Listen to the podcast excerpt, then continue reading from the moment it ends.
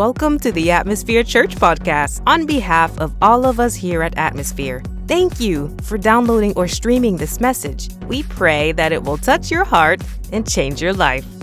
Regardless of what you believe, where you come from, or what questions you might have, you are welcome here. Our desire is to help lead you in experiencing God by following Jesus. If you want to find out more information about us, head over to our website at atmosphere.church. We have already prayed for you that today's message would speak directly to your heart and empower you to live the life that God has called you to live. Enjoy the message. We are in a series, as you just saw in that video, called Live a Better Story. How many of you are ready to live a better story for your life and for your family? And more importantly, for your future. We're in the book of Nehemiah. So if you have your Bibles, we are actually going to be camped out in chapter four today, and we're entitling this morning's talk, Cancel the Critics. Cancel the Critics. And we know we live in a cancel culture, but this is one of the things that we really want to endorse that needs to be canceled. And those are those pesky critics that want to come against what God is doing in us and the great work that He is desiring to do through us. So let me pray this and we're going to jump right in. Father, we thank you so much. That all the glory, honor, and power be to your name today. And I pray that God, just as that song declares, God, that you would use our time in your word, Lord, to craft that better story that you are building and rebuilding in our lives and through our lives. And we thank you in advance for how you're going to do that. In Jesus' name. And everyone said, Amen. Thank you, guys. So uh, let me start off by telling you that anytime that you begin tasting success, you are going to have critics surface. Anytime you begin tasting success, you are going to have critics surface. Now, Nehemiah is the chronicles of this man, Nehemiah, in rebuilding the walls of Jerusalem and restoring the gates of Jerusalem. The walls were down, which means that things were a mess and they were vulnerable to all kinds of havoc for their city. So, walls were essential, gates were. Uh, just necessary for them to be able to function and carry on and do what they felt God was calling them to do. So then enter Nehemiah, who comes on scene. God gives him a passion to see this great city be rebuilt and restored. And then, as soon as he gets momentum, he has critics surface by the name of Sanballat and Tobiah.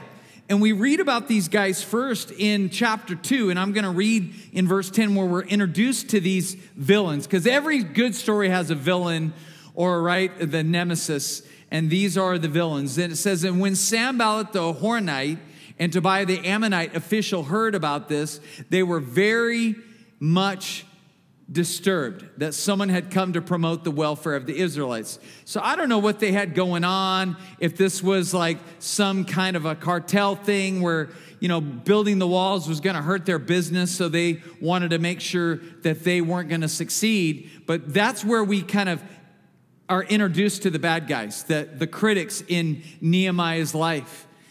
And we got to embrace the idea that when we begin winning in life and building the better story, that there will be critics that surface. And the more we're prepared for that, the better we will endure that critic that comes in our life. The first time I really dealt with the critic was actually my sophomore year in high school.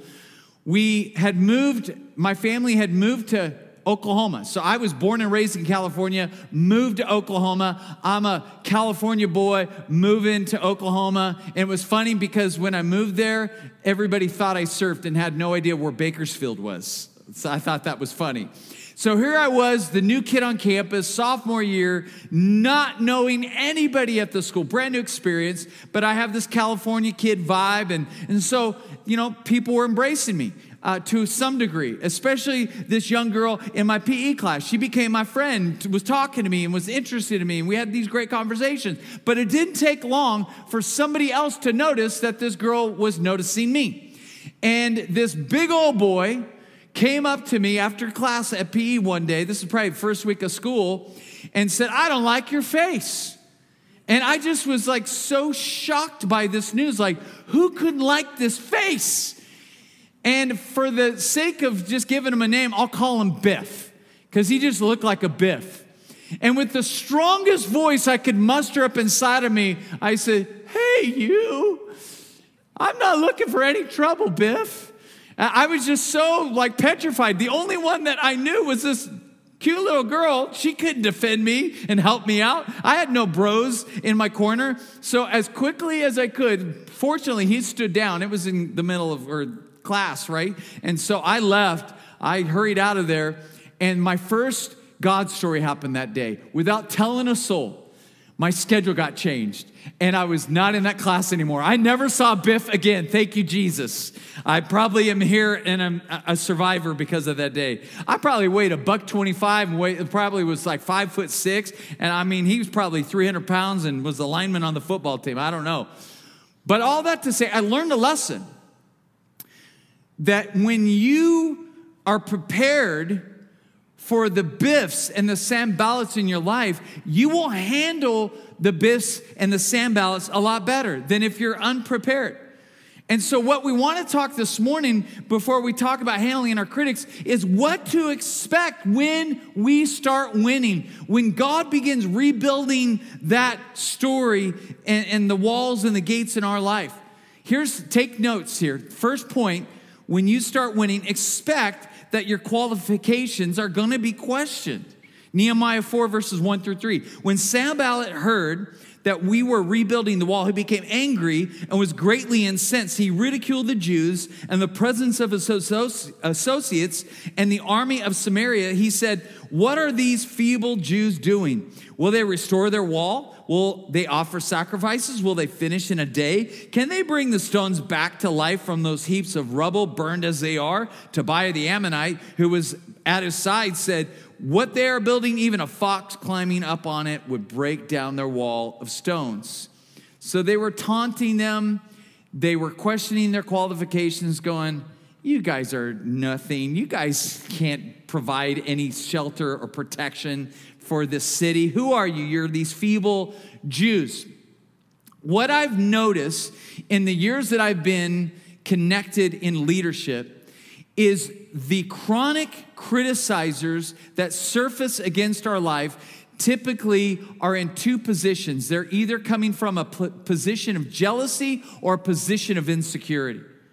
They're the ones that tend to be your worst criticizers.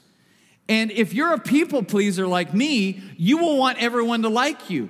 But in this capacity, in the brokenness of our world, not everybody is going to be your fan or your follower on social media. There are some people, I, I my father in law gave this years ago in one of the messages that he did. He's a pastor as well. And it, free, it freed me in so many ways, and, and hopefully it'll set you free. He said 25% of people you meet will never like you. 25%, that's kind of harsh, huh? 25% of people you meet won't like you but could be persuaded to. 25% of people you meet will like you but could be persuaded not to. And 25% of people you meet will like you and always be there for you. So I, I read this and it, and it sets me free because it tells me no matter what I do, no matter how nice I am, there are going to be criticizers in my life that are not going to change their mind and how they feel toward me. But I've learned something that I want to turn criticism on its head and I want to start looking at criticism as a compliment. Because it means that that something is being built in my life that somebody else may be jealous of or somebody is insecure of that they see is threatening to them. And when it comes to our relationship with God and our faith, when God begins doing a great work in you, rejoice over the criticism because it's a compliment. Because they wouldn't be coming against you if your life was going down in the opposite direction and moving further away from God. That's why I like to say, let your haters become your elevators. Come on, that's good. That's tweetable right there. Let your haters become your elevators. Why? Because those people in your life are not going to go anywhere. So just look at them and say, I'm going to use them and their criticism to elevate me and the game and the rebuilding of my life that is going on. Here's the second thing to expect is your plans will be threatened. Nehemiah 4, verses 7 and 8. But when Sanballat, Tobiah, the Arabs and the Ammonites, and the people of Ashdod heard that the repairs of Jerusalem's walls had gone ahead and that the gaps were being closed, they were very angry. They all plotted together to come and fight against Jerusalem and stir up trouble against it. Hmm, that sounds familiar, AKA Portland. it's just like, that is so 2020 right there. And let me tell you that these troublemakers are going to come and they're going to try to undo the plans that possibly God has already directed you to do. They're going to oppose them, they're going to try to frustrate you. I like to say it this way whenever you are pursuing a divine opportunity, there will be demonic opposition. So, when God is presenting you with a divine opportunity, there is going to be demonic opposition.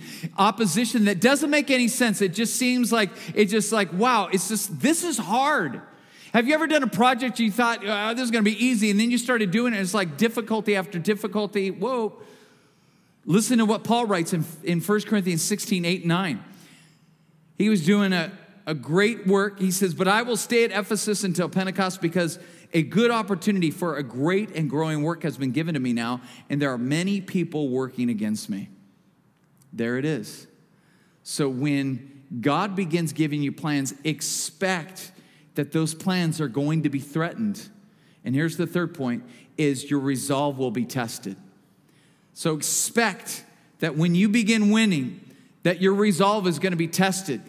That, that tenacity that is driving you to keep going is going to be tested. There's going to be discouragement that will come your way that is going to try to convince you to quit before the job is done. Listen to this Nehemiah 4, verses 10 and 11.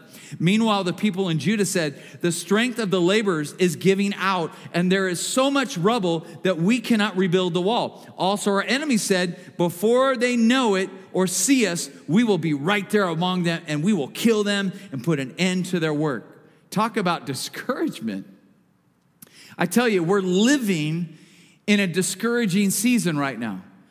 I don't know what you do possibly for a career, but chances are, whatever you do for a living, you're probably having to work twice as hard than you were working before COVID hit. I know even from a pastor's perspective, like there's so many pivots and adjustments that we're needing to make go on a line and all the things that go with that and following the guidelines and things that need to be put in place. We're working twice as hard as a church community than we typically would have to, minus COVID 19. And this goes across the board in every kind of job and every kind of career. And enough of that will get you to a place of weariness and fatigue that you'll be questioning whether or not it's worth it to keep going. How many have been there in the last six months?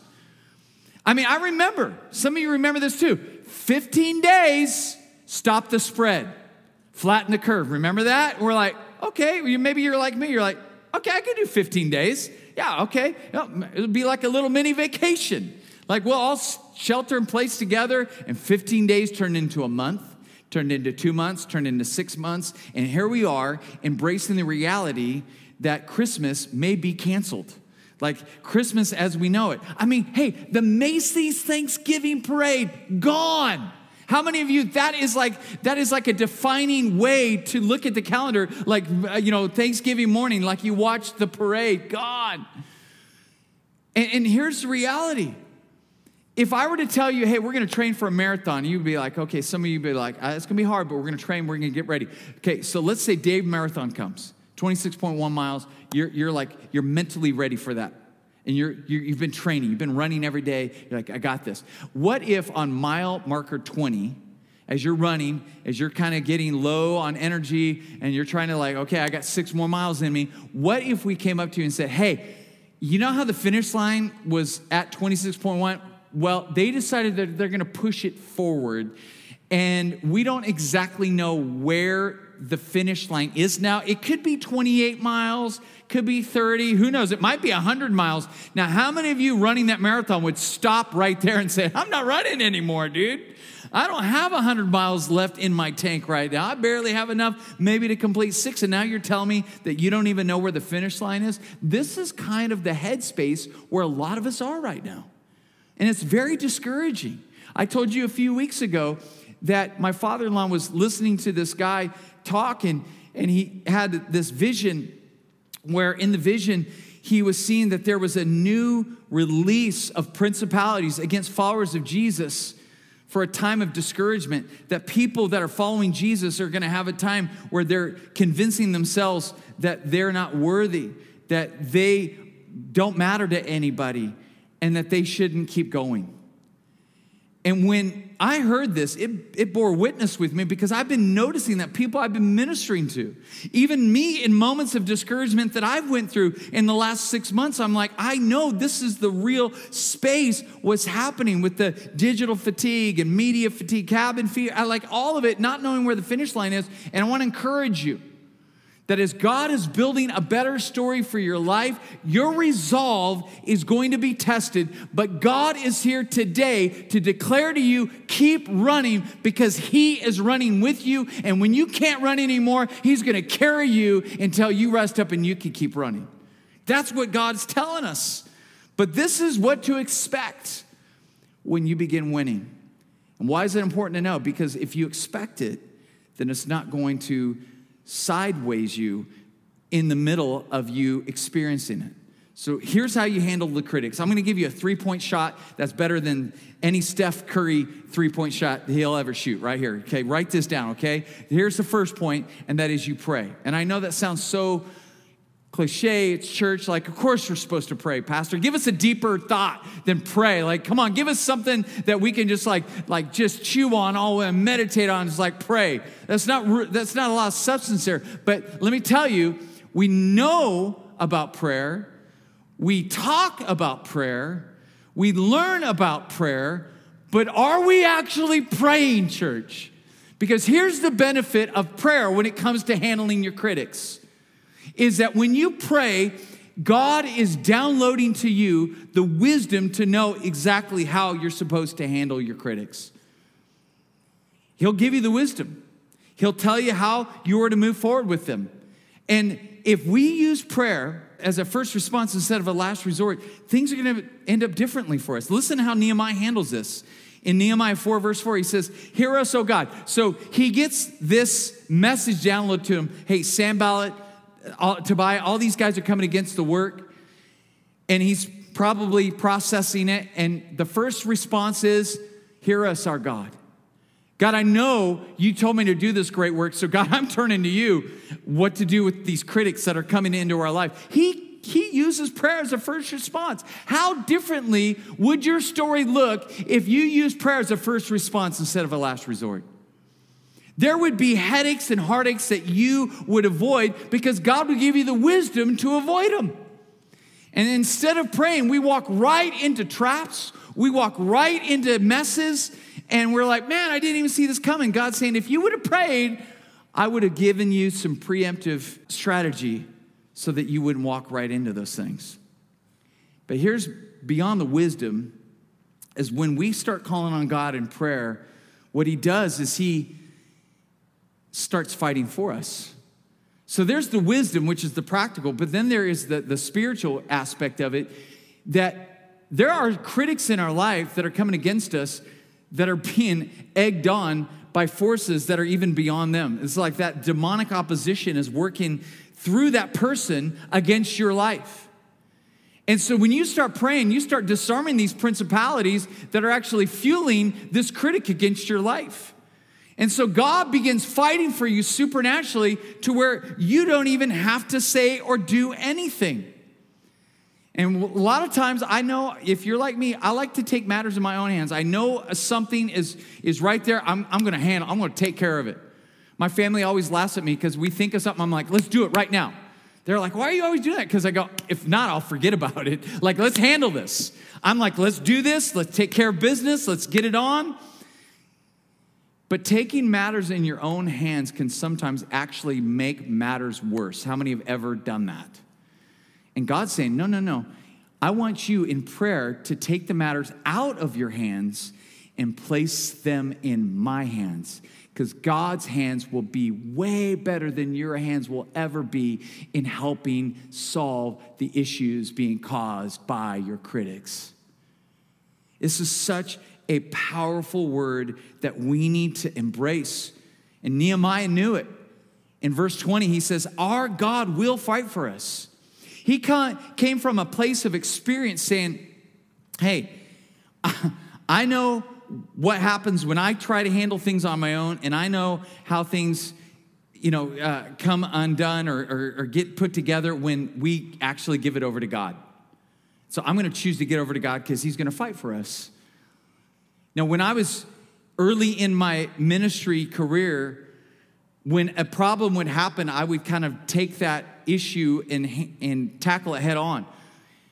I'm not, a, I'm not afraid of confrontation. I'm, I'm not afraid of conflict. I'll handle it. And, and what I learned is that in stepping in too quickly, I can actually take a little spark and actually make it into an inferno. And so, what I've learned over the years is that God has a way better way of handling issues than I do. And so now I've learned that if there is an issue in the church, especially, if I pray and I give it over to God, then let God give me the, the download of how to handle it, it will actually be resolved a lot better and a lot more effectively than if I handle it. And there was a defining moment in my ministry career, probably about 10 years ago. And this person in our church, was giving a leader in our church some issues and it was causing some drama. And this leader came to me and they were kind of upset about it. And that part of me that wants to just react, I was like, well, I'm going to take that person, I'm going to sit him down and set him straight. Like, nobody does that. And so there was that fighter in me. It was like, I'm going to take care of that. And then in that moment, I prayed and I said, God, I want you to speak to me what I'm supposed to do on this. And you know what God said? He said, Do nothing. Let me handle this one, Jim. So I did it. I, I stepped back, I stood down, and I let God do his work. And about three days later, I'm not even kidding, this person came to me and apologized for any drama they had caused. And they said, I went back to this leader and apologized and just made everything right. And they said God had been convicting them. See, I could have stepped in and I could have handled business and maybe they would have, you know, been okay, but I could have also caused all kinds of side fires by trying to fix this myself. I let God fix it and it got handled beautifully. All because God can do a lot better job handling your critic than you can. Let me give you something that God gave me as I was preparing this Bible study in Romans chapter 12. I'm going to read from the Passion Translation because I love how it, it talks about this text. And I believe there's a, there's a side rhema or a side word that somebody here is going to receive from this passage this morning.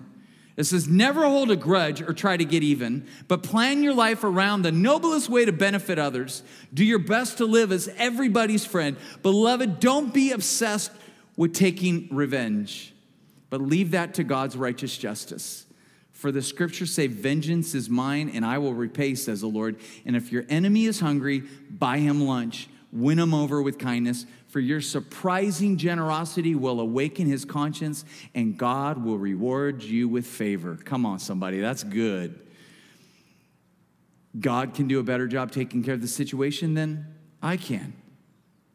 Psalm 55, 22, cast your burden upon the Lord and he'll sustain you. He will never allow the righteous to be shaken. Give it to God. Some of you need to go home today and you need to actually take your hands and say, God, I've been handling this according to my ways, according to the way that I think I should handle the matter. But now, God, I'm giving it to you. I'm putting this matter into your hands. And God's going to do a great work through it. Here's the second point write this down, and that is persist. Nehemiah chapter 4, verses 16 through 18. From that day on, half of my men did the work, while the other half were equipped with spears, shields, bows, and armor. The officers posted themselves behind all of the people of Judah uh, and who were building the wall. Those who carried materials did their work with one hand and held a weapon in the other, and each of the builders wore his sword at his side as he worked. In verse 21, so we continued the work with half the men holding spears from the first light of dawn till the stars came out. They just said, hey, we know that there's a threat against us, but we're gonna keep on working. Even if we have to hold the job in one hand and hold the weapon in the other hand, we are going to keep doing the work, even in the midst of threat. Why? Because the critic only wins if you quit. Can I say that one more time, church? You need to hear this. The critic only wins if you quit, if you give up, if you stop working before the job is done. This is why the devil is relentless in some of your minds right now to try to get you to quit. Because if you quit, you're going to stop short of the victory that God has already reserved for your life, reserved for your family, and reserved for your future. So, of course, He wants you to quit. Because once you taste the victory, not only are you going to be walking in victory, but everybody around you gets to witness your victory, which is going to encourage them with their battles. So if he gets you to quit, he gets a two for one deal on that. So what does that tell us? Don't give up. Keep building. Keep working. Don't give up on that marriage. Keep building. Keep working. Don't give up on your family. Keep building. Keep working. Don't give up on your life. Don't give up on your spiritual growth. Keep building and keep working because your harvest is coming. Your victory is coming as long as you don't quit. Galatians 6 9. So let us not become tired of doing good.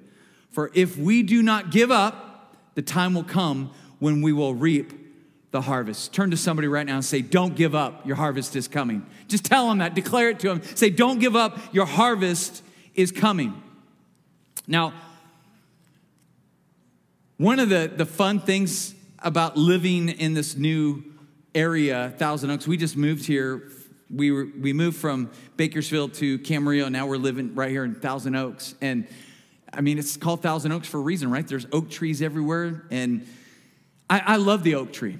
Even before I moved here, I loved the oak tree. And it's a, it's a big tree. I, I don't know if you've seen one that's really, really old. I think there was an article this last week about a really old oak tree that's in town. But these things can get massive. But you know what fascinates me about an oak tree is it comes from an acorn. So at one point in that big old oak tree's story, it was an acorn. It was an acorn, this little nut that just got on the ground and just had the elements working it and keeping it going. And this little acorn didn't stop and it turned into a mighty oak tree. I know some of you are in the acorn stage of your story. But if you keep going, if you keep building, this acorn right here should, should speak hope to you, should speak life to you, that your oak tree is coming if you refuse to give up. And also, let this remind you that God can do a lot with a little nut. I'm just saying, some of you, you need that word this morning. There's hope for you, all right? But I know right now, that discouragement is running rampant. And the worst critic of all that we face is the critic in our mind, the critic that has a hold of our minds. And he's discouraging us with all kinds of things that you're handling with your possibly your marriage, your family, your job, even your own mental health. You're battling. And I'm telling you, persist, keep going. Keep going because your harvest is coming. Here's the, th- the third and final point we want to talk about, and that is protect. Protect.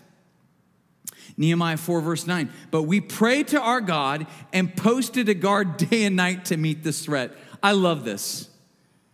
Jade and I have been talking about how the spiritual and the practical fuse together all the time throughout Scripture. And sometimes we could over spiritualize matters in our life, but there's always a practical nature to everything that God is asking us to do with our lives. The spiritual meets the practical. Here it is pray and post a guard up. So here's the truth is it's not a lack of faith to lock your doors at night, people. That's called being smart. It's not a lack of trust in God to have an emergency fund to help you in times like we're going through right now. That's called wisdom. And that's the spiritual and the practical. And what we see here is that Nehemiah is teaching us that there's an element of protection that is to be built in because sometimes the critics need the alarm system more for us to push them back than for them to just invade our lives without us even knowing that they're there. Protection is a good thing. And I would even say it's a godly characteristic to be protective in nature. Nehemiah 4, verse 14. After I looked things over, I stood up and said to the nobles and the officials and the rest of the people, Don't be afraid of them. Remember the Lord who is great and awesome, and fight for your families, your sons and your daughters, your wives, and your homes. I tell you, protection is a very attractive quality. And let me tell you my story about this because Tara and I were just friends back in the day. We were going to our young adult ministry at the time at her dad's church, and we were just kind of getting to know each other. And we did this ministry night where we went out and did some street ministry. We found different people and shared our faith with them and prayed with people. And we went to this park, and there was a group of people that we were ministering to. And this other car drove up as we were ministering to them, and all of these guys got out, and they were totally drunk. And they immediately came up and started trying to antagonize us and, and trying to say, There is no God. And one of the guys grabbed Tara's hand and he started bending her fingers back and said, If God is real, he could stop me right now from bending her fingers back. And I grabbed his hand, pulled his hand off of Tara's hand, and said, I don't know about God, but I'm going to stop you right now, bud. And at that point, her eyes turned into hearts. She said, My hero. It was our twilight moment. I think we started dating like a week after that. And I didn't know. I was just instinctively just saying, that's not right what he's doing. And, and I immediately stood up and said, no, that's not going to happen. Men, let me tell you, stand up and protect your wives. Parents, stand up, protect your kids. I'm telling you, I was so just disheartened by learning this thing, and I don't even want to give it attention, but but some of you that have middle schoolers, you need to know there's a thing right now on, on TikTok, and it's going viral called the WAP dance, and it's from the song that is terrible. It's porn in a song. I'm like, parents, please protect your kids and make sure that they're not getting access to, to things that they don't understand and they don't know how to process when they're so young. It can send them spiraling in really, really dark ways. So protect them. It's a godly thing, and God wants us to stand up and He wants us to fight against the ways that things are happening against our families. But the biggest critic that we need to fight against is a critic we can't even see with our eyes. And this is what makes it so frustrating. But this is how Paul says in Ephesians 6:12. We just talked about this like a month ago. For we are not fighting against flesh and blood enemies, but against evil rulers and authorities of the unseen world, against mighty powers in this dark world, and against evil spirits in the heavenly places. So the Apostle Paul that's writing this saying, Hey guys, I know we have a lot of opposition coming, but I want you to know a lot of that opposition is actually being fueled by principalities that we can't even see that are not of this world, that are evil in nature. Peter goes on to say this in 1 Peter 5 8. He says, Be of sober spirit, be on the alert. Your adversary, the devil, prowls around like a roaring lion seeking someone to devour. As a follower of Christ, you need to understand something. You immediately have a critic coming against you. Peter calls him our adversary, the devil, and he is gunning for your life. He does not want to see you win, he does not want to let you have your victory and he's going to come against you at every opportunity he can. And so, the way we protect ourselves against these strategies of the evil one against our life is we pay attention to our minds. Because the Bible says we are transformed by the renewing of our minds. And the way the critic, the adversary, works against our life mostly and mainly is through our thought life.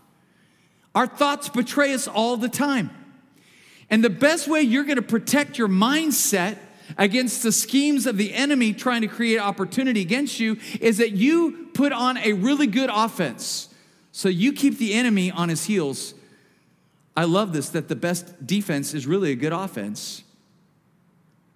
We, we keep him on his heels. That means that the best way that you're going to protect your mind is filling your mind intentionally with the things that God wants for your life. This is why we advocate reading the Bible every day. Sure, there may be chapters, because we read chapters of the Old Testament and New Testament every day. There might be chapters like, I don't know. You might even be in the book of Exodus right now going, I don't know about this stuff. But I'm telling you, even if it's just one chapter, and the old or the new, as long as you're reading the word, you're preoccupying your mind, reminding your mind of the goodness of God and the greatness of God and the way that God wants to move for you, just like God moved for them in the Bible. So we're, we're going on the offense. We're reading the word. We're going on the offense. We're listening to worship music when we're driving somewhere, when we're getting ready in the morning, when we're maybe even getting ready to go to sleep at night. You know, I, I know so many people that battle with bad dreams and nightmares that they have told me testimony after testimony that they put worship music on in their room low in volume but they let it play all night nightmares go away like that tell me that's not demonic like god inhabits the praises of his people so so we we go in the offense by worship we go in the offense by having people in our life groups that are running the same direction. They're not perfect, but they're running the same direction that we can call, that we can text, that they can call and text us. And I'm telling you, when you go in the offense and you get the enemy on defense, you are going to start winning the battle of building a better story for your life. I love this quote I read years ago and it stuck with me. Be the kind of person that when your feet hit the floor in the morning, the devil says, Oh, blank, they're up. Come on, man. We need to be on the offense. There's a, a passage in the New Testament where Jesus said, I'm going to build my church, and the gates of hell will not prevail. I don't know if you've ever stopped and thought about what Jesus is saying here. He's not saying, I'm going to protect the church. No, gates are not a way to attack somebody. You've never read a story where somebody attacked another city with gates. Gates are to protect and so this is Jesus saying the church is going to now play on offense. The church is actually going to move in and take back the territory that the devil stole from this world years ago and centuries ago. The church is going to be moving forward. And here's what you need to understand if you're not moving forward, you're going to be slipping backwards. And that's the idea of going on the offense. And this is why the weapons that we fight, the critic of our minds, is so important for you to understand. It's not like the weapons that, that we're used to in this world. Second Corinthians 10 says it this way For though we live in the world, we do not wage war as the world does. The weapons that we fight with are not the weapons of the world. On the contrary, they have divine power to demolish strongholds. We demolish arguments and every pretension that sets itself up against the knowledge of God, and we take captive every thought to make it obedient to Christ. That God wants to fill you up so much that your thought life no longer controls you, but that you now control your thought life. I want you to know that everything maybe that's inside of you that's feeling discouraged, that when that hopelessness is trying to take over, heaven is reminding you that nothing will be impossible for God. So we pray, we persist, we protect, and I'm telling you, the better story that God has for your life, for your family, for your future is here for you to receive. Would you stand to your feet? We're going to end with a, a worship song because I know some of you, you're tired, you're wearied, you're, you're discouraged. Your mind has been your biggest critic lately, but I'm telling you, worship is warfare. And so as we sing the song, declare it that you are close to your victory and that your goal should be to keep moving forward, to keep building to keep working, to not give up. With a weapon in one hand and work in the other hand, you're going to keep doing it because your harvest is coming. Thank you for tuning in today to another great message from Atmosphere Church. If this message has spoken to your heart, would you take a moment and share it with your friends? You can connect with us on Spotify, iTunes Podcast, YouTube, Facebook, and Instagram. Simply do a search for Atmosphere Church through these various platforms, and then click the follow or subscribe buttons. It's another great way for us to be able to stay connected with you. If you live in the Southern California area, we would love to invite you to be a part of our family. For more information about our church, go to our official website at atmosphere.church. Finally, if this service and our other resources bless you, would you consider giving back to Atmosphere Church to support not just these things, but to also support the creation of even more resources for you? To make a donation, simply go to our website and click the link that says Give. Your gift of any amount is greatly appreciated. Until next time, we pray you will keep the faith, spread the hope, and live the love.